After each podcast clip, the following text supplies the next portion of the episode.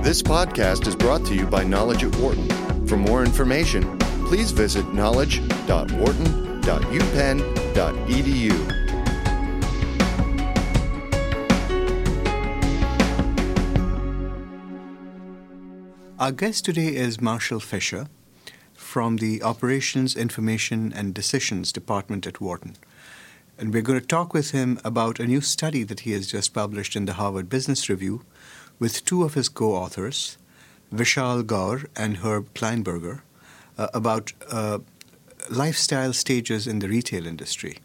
Uh, Marshall, welcome to Knowledge at Wharton. Thank you so much for joining us. Today. Thank you, Mukul. It's a pleasure to be here as always. So, well, uh, I wonder if we could begin by telling us a little bit about how, how the, the idea for this story came about. So, um, gosh, my co authors and I have worked with retailers for a long time, maybe 20 years. And back in the mid 90s, when we started working with retailers, all the successful ones, or many of the successful ones, were uh, category killers that had been founded in the 70s and were still growing at a hugely rapid rate. You can think of Home Depot, Staples, uh, Urban Outfitters, long list of That was the iconic success of the time. Still pretty young, still an innovative format, uh, still rapid growth. And I remember wondering, you know, eventually, and we could add Walmart to that list. Eventually, this this can't go on forever. Uh, I looked at Walmart's growth rate in their first 20 years. It was 43% per year, compound annual growth rate. I did a little calculation as to what their uh, revenue would be now, today, had they kept growing at that rate. And, and the answer was like the revenue would be more than triple the world's GDP. so it's, it's obvious that you eventually run out of places to put stores or uh, if you're even an internet retailer, growth, the rapid growth depends on attracting new customers. There's a finite number of people in the world, so you're going to have to slow. And um, my co-authors and I wondered, so then what? You know, do you curl up and die, uh, given how much uh, emphasis is placed on top-line growth? It's it's glamorous, it's cool, it's everybody likes it. Uh, so what happens when it inevitably slows? How did you go about conducting your study? So we got, um, we, Vishal, being our data analytics guy, collected data on, um, gosh, several hundred publicly traded U.S. retailers, and we narrowed that down to uh, 37 retailers that had been continuously in business for a 22 year period ending in 2015 because we were doing the study. We actually ended in 2014 because we started this in 2015, took a couple years, and we updated it. Um, and as a group, they'd been growing at around 15%. And in the last five years, that growth had slowed to 4.5%. So um, they'd all gone through this life cycle of rapid growth to maturity. And most of them had kind of languished. Their stock had been flat in the last five years, but there were a handful that were really rocking. The um, example was uh, Footlocker had experienced single digit growth in the last five years, but uh, total stock market return of 33% per year, which is kind of triple the S&P, oh, and for a five-year period. That that's that's really impressive. remarkable growth. And the question is, of course, if there's a group of handful of people that are rocking, and I think of the group of 37, there were 17 that right. that, that, sort of that, forged uh, that that that were successful. How did they do it? Uh, so first of all, they, we define success as a five-year total stock market return that exceeded the S&P 500 return. So 17 were above, 20 were below. Um, they did a couple things. They stopped or greatly slowed their rate of opening new stores and got and by the way, the winners and losers had essentially the identical growth rate, top line growth rate. The winners got that growth mostly through existing stores, whereas the less successful group got their growth mostly by opening new stores. So you can think about which is easier, opening a new store or somehow getting your customers to you know, drive more traffic and more sales through existing stores. First thing's much easier, much easier to open a new store. Not trivial, but a lot easier. But which is more accretive to earnings? It's the comp store sales because you're leveraging an investment you've already made in your existing store. So what retailers call comparable store sales growth is incredibly enhancing to profit. What's interesting to me is uh, even though opening new stores is easier, it's also probably much more expensive. It's more expensive. And, and so, uh, going back to the title of your study, what's driving this addiction to growth? Even though people realize that, they, that, it, it, that they're driving growth at, right. at the cost of their right. Yeah, exactly. Um, and just to uh, reemphasize the point you made about uh, opening stores has a cost associated with it. When Walmart was growing at 43 percent, um, they were opening stores at about the same rate, 43%, and their profit was growing about 43%. So what are they doing? They're running their business through a copy machine. They're turning out more and more copies of the exact same business. They did some enhancements to the business model, but for the most part, you're just scaling. Okay, um, that's a great game to play as long as you have the, enough places to put new stores to play that game. Eventually, you're putting stores in less desirable locations. You're uh, cannibalizing existing stores. And so suddenly you open X percent new stores and revenue doesn't grow by X percent, it grows by something a little smaller than X percent. Uh, and then what happens is your expenses are growing faster than your revenue, which is uh, eroding, eroding your earnings. Uh, why is it so hard to let go of that? Because I thought the most interesting finding was not the formula for success, which is drive comparable store sales once. Uh, Bob Marshall from uh, McDonald's had been a vice president with McDonald's. They were one of the successful retailers. I talked extensively with Bob, interesting guy. He said, look, the formula for success is scale until you run out of geography hmm. and then drive comp store sales until you run out of ideas. Hmm. So the s- scaling by opening new stores, that's pretty much an execution game. If, you, if I would be with a Walmart executive, they're constantly on their iPhone. I mean, they're working like demons, mm. sun up to sun sunset with a to-do list. They're executing because uh, that's the open store game. Uh, the driving comp sales, you got to be more thoughtful. That's an idea game. They're very different games. If you, uh, not to pick on Walmart or sound like I am because I have great admiration for them, but if you are playing the execution game, they famously disdain hiring from the Ivy League. You know, we don't need those highfalutin Ivy League types. That's a different kind of talent than if you're figuring out ideas. I can tell you what some of them were for driving additional sales through your store. So it's a different game, requires different talent. Um, I think in general, the um, popular world, the business commentators uh, like growth. It's a positive, simple story to understand. This idea that, oh, yeah, we're not growing the top line all that much, but we figured out all these smart ways to grow our bottom line.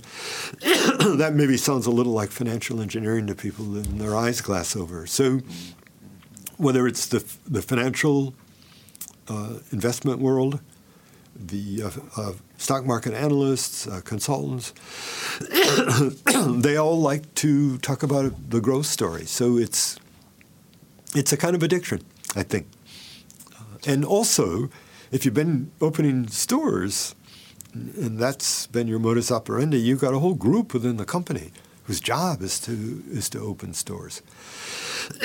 you would have to you know fire that group or curtail them. So there's an infrastructure in most retailers, both emotionally and physically and external forces leading them that way that make their first thought when growth slows to redouble yeah. their top line growth. There's kind of a denial period.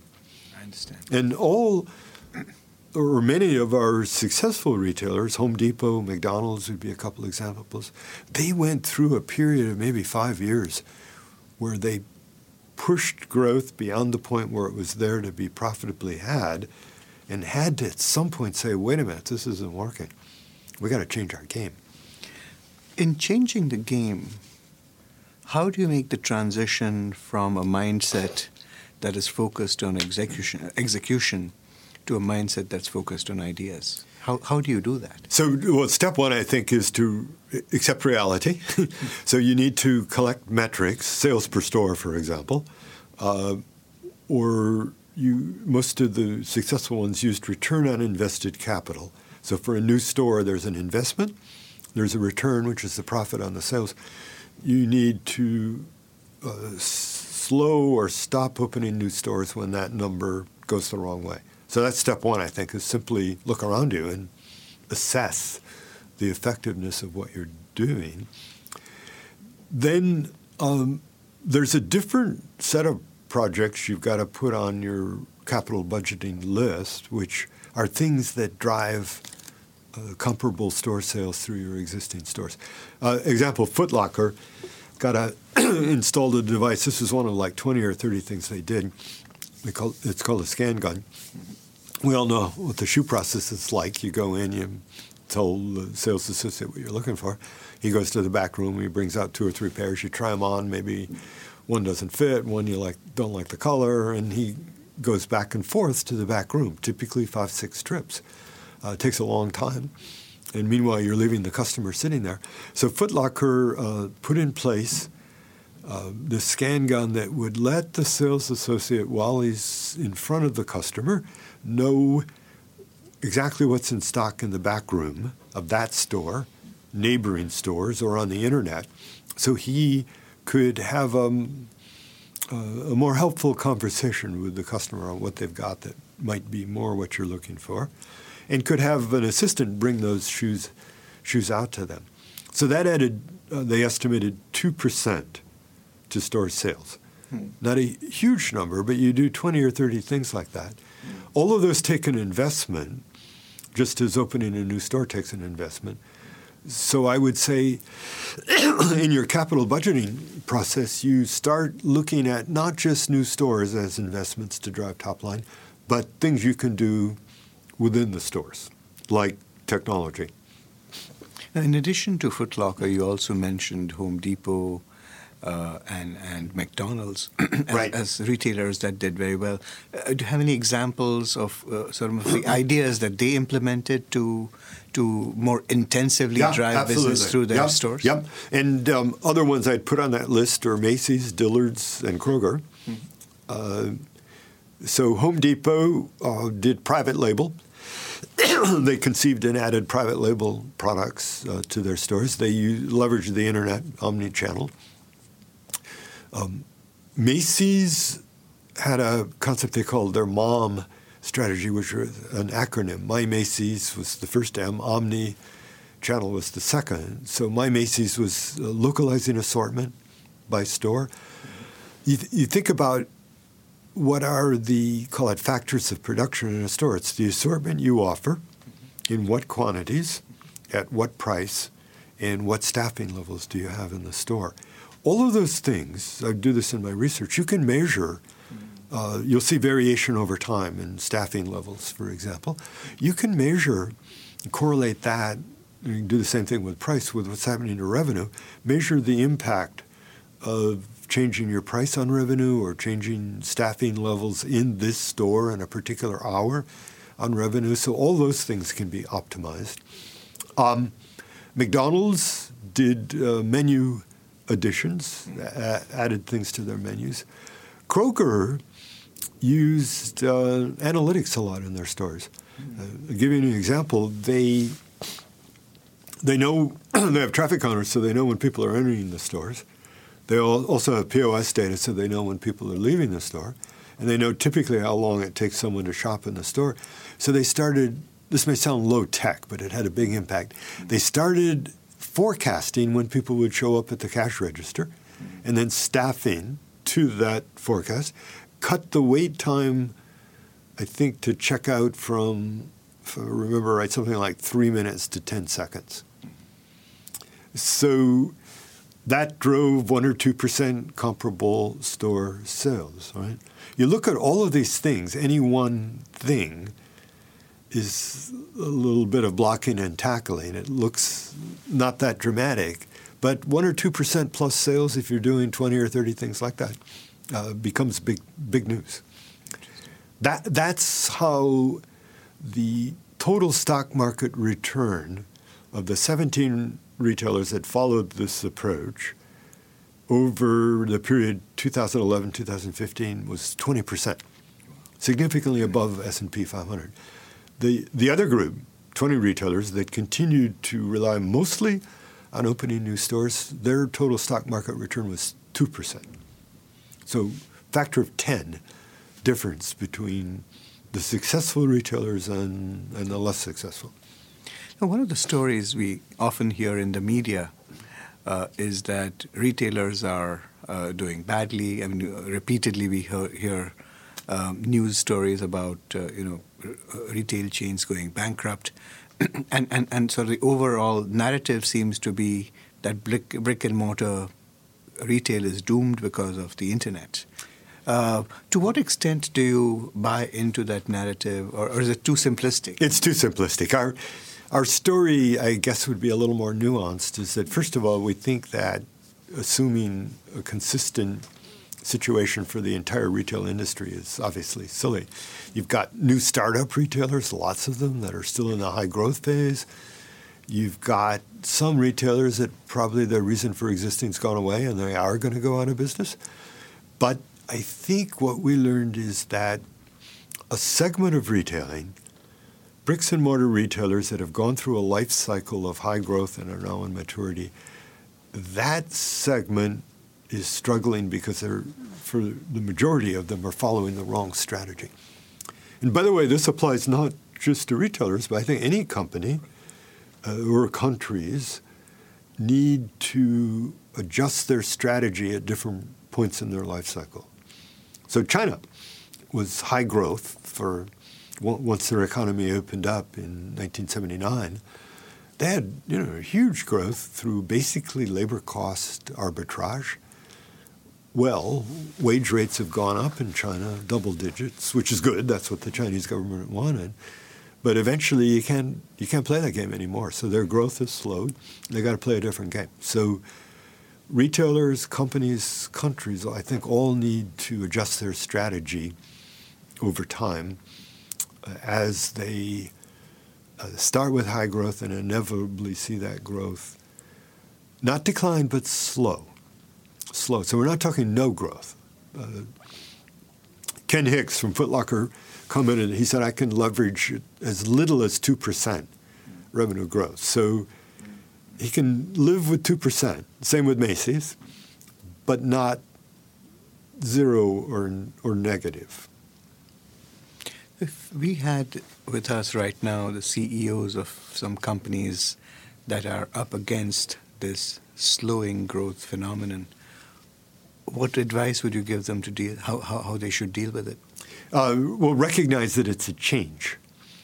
That uh, so I've talked about retailing, where opening stores is the growth instru- instrument or the most commonly used one, um, and their change would be to shift to uh, doing investments in technology or process changes within their stores to drive comparable store uh, sales growth. Other companies, non retailers, I think would have to think through what is that logical shift in strategy. Uh, so we talked about China. what they're doing is um, shifting out of low end manufacturing. They don't want to be the t shirt maker of the world anymore and focusing on innovation, mm-hmm. branding, and uh, selling within the internal economy. And there's some Chinese companies emerging that are a different breed from the factory owners that made footwear and apparel in the 80s, 90s, and even the last decade. Uh, so, that, so that's another example of the, the, largest by population country in the world going through this same transformation. Interesting. What surprised you most about this study?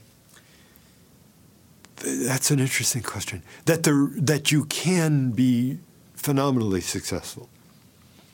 That, the successful group uh, put up a 20% stock market return over a five-year period. Oh, phenomenally successful. That they all uh, followed a pretty consistent strategy. That it was when I would talk to people about how do you grow your earnings when your top line growth slows, common answer would be, well, it's cost cutting, right? Mm-hmm. It wasn't cost cutting, it was asset leverage. So it was a different strategy than we thought of. Uh, so those were all surprises. The biggest one, though, is just how many companies have this addiction to growth. And it took us a long time to come to that title. Um, but it was slowly dawned on us when we looked at even the successful companies that went through periods of denial, Home Depot, McDonald's, uh, and how hard it was for them to make the transition. And if I could ask you one last question, Marshall, uh, uh, did any questions come up during the study that you would like to address through future research? And if so, what would that be? I think maybe it would be interesting to see the degree to which this applies to internet retailers, because even though they don't open stores, they do acquire customers. And just as there's finite space for stores, there's finite customers in the world. I think it'd be interesting to uh, think about how it applies the life cycle idea to companies other than retailers uh, or to countries. Marshall, thank you so much for talking with Knowledge Thank you, Mukul. It's always a pleasure. For more business news and analysis from Knowledge at Wharton, please visit knowledge.wharton.upenn.edu